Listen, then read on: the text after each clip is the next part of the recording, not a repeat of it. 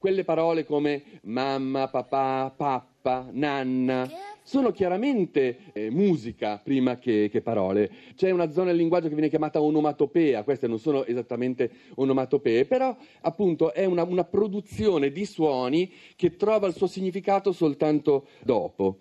E ci intendiamo su questo. Un grandissimo linguista, Roman Jacobson, ha raccontato che eh, durante una siccità in Norvegia era comparso in un bagno pubblico un cartello che diceva non tirate l'acqua per bimmelim, ma solo per bummelum.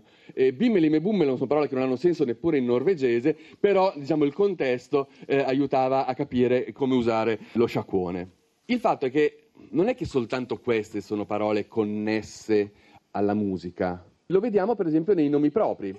Allora, che i nomi propri abbiano significato o no è una questione che dai presocratici fino a oggi la filosofia ha affrontato e, e, lasciamo pur perdere. Sicuramente però hanno significato in un modo molto diverso che non i luoghi comuni.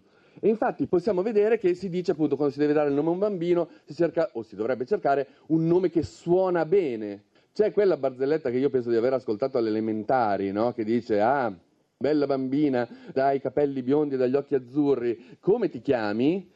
E lei risponde Ugo. Se voi dite Mario è meno efficace, no? Perché Ugo, e se ci pensate, U è la vocale più gutturale, la G a sua volta, la G, anzi è proprio anche il modo in cui no, si rifà, uh, g, g, g, il modo degli scimmioni di fonare, e O è il morfema, cioè la desinenza tipica del, del, maschile, per cui diciamo che Ugo è proprio la cosa più lontana dall'universo bambina, dai capelli biondi e dagli occhi azzurri che ci possiamo immaginare.